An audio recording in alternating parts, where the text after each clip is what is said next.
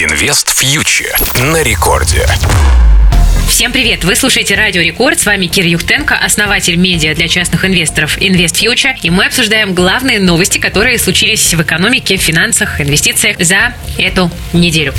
Итак, начнем, как всегда, с российского рубля. Хочу обратить ваше внимание на то, что он продолжает плавать в боковике, но в целом даже за эту неделю сумел немножко укрепиться. Стабилизировался к пятнице курс в районе 90 рублей за доллар. Поддерживают российскую валюту меры, которые правительство предпринимает, и в частности высокая ключевая ставка Банка России, которую, к слову, в эту пятницу ЦБ еще немножко поднял до 16%. В общем-то, достаточно ожидаемое действие, но, объективно говоря, ставка сейчас находится на высоком уровне, это минус для экономического роста, но, с другой стороны, это плюс э, для курса валюты. При этом в рамках пресс-релиза ЦБ отметил, что инфляционное давление остается высоким, и по итогам 2023 года годовая инфляция ожидается вблизи верхней границы прогнозного диапазона 7,5%. И при этом для того, чтобы вернуть инфляцию к цели в 4%, в следующем году предполагается продолжительный период высоких ставок со стороны ЦБ. То есть, как бы мы видим, что ЦБ ставку повысил, может быть, дальше повышать не будет, но и понижать в ближайшие месяцы тоже не собирается, потому что с инфляцией надо бороться. То есть вот эта ставка 16% это такая некая новая нормальность, с которой мы будем в ближайшие месяцы жить и существовать. Что это значит для людей, которые хотят свои деньги куда-то инвестировать? Это значит, что сейчас выгодны банковские вклады, где можно найти сейчас хорошую доходность, и становятся максимально выгодными облигации. Я люблю облигации больше, чем вклады по двум причинам. Первая причина заключается в том, что если на вкладах мы можем самую высокую доходность зафиксировать там, ну, максимум на полгода, Э, то в облигациях ее можно зафиксировать на более длительный период. Да, вот сейчас под высокую ставку можно выгодно купить облигации с хорошей доходностью и зафиксировать ее за собой на несколько лет. Это первое преимущество. Ну и второе, если вы вдруг решите закрыть банковский вклад, то вы накопленные проценты потеряете. А вот э, если вы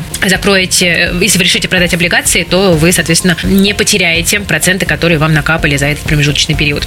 Потому что у нас есть история с НКД. Поэтому облигации это прекрасно, и сейчас хороший момент, чтобы к ним присмотреться, хочу обратить на это ваше внимание.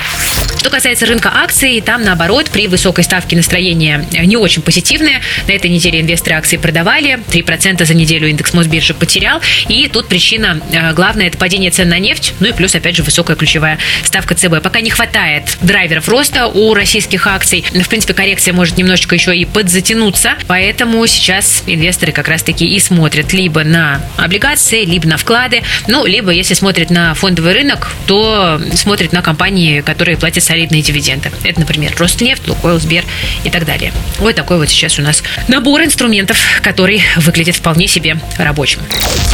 Друзья, на этом сегодня у меня все. Спасибо за внимание. Вы слушали Радио Рекорд. С вами была Кира Юхтенко, основатель медиа для частных инвесторов Invest Future и образовательной платформы IF плюс. Берегите себя, своих близких, свои деньги. Желаю вам теплого декабрьского настроения и до новых встреч ровно через неделю на волнах Радио Рекорд. Invest Future на Радио Рекорд.